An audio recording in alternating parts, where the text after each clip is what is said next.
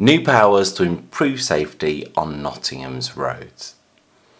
I've long called for further enforcement of both moving and parking offences. I read about the idea of moving, moving traffic offences from the hands of the police to councils a couple of years ago.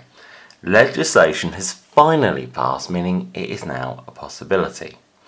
With regret, Nottingham isn't simply bringing this in, but launching a consultation on the idea of the introduction of ANPRs at four locations. The expectation is that if it is granted, it would be in by autumn 2023.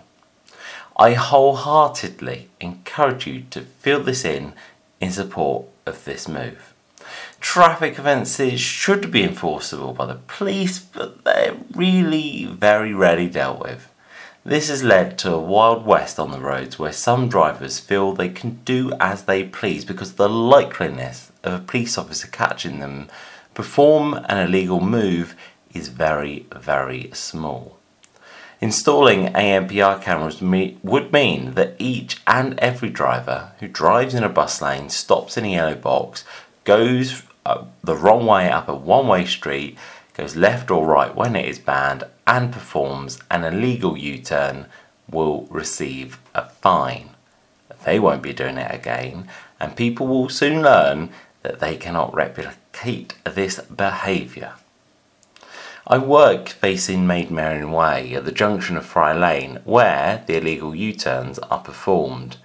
The number of near misses I see on a daily basis is shambolic. It is only a matter of time before someone is hurt or killed by a driver.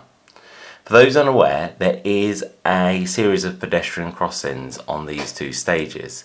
When the uphill section is on the green man, the downhill section is on green for drivers, and most do abide by the rules, but each and every day I do see drivers nip around at such speed as they do the illegal U turn, they then go through the green for pedestrians.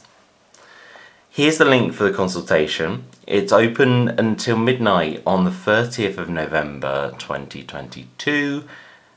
Please support the changes.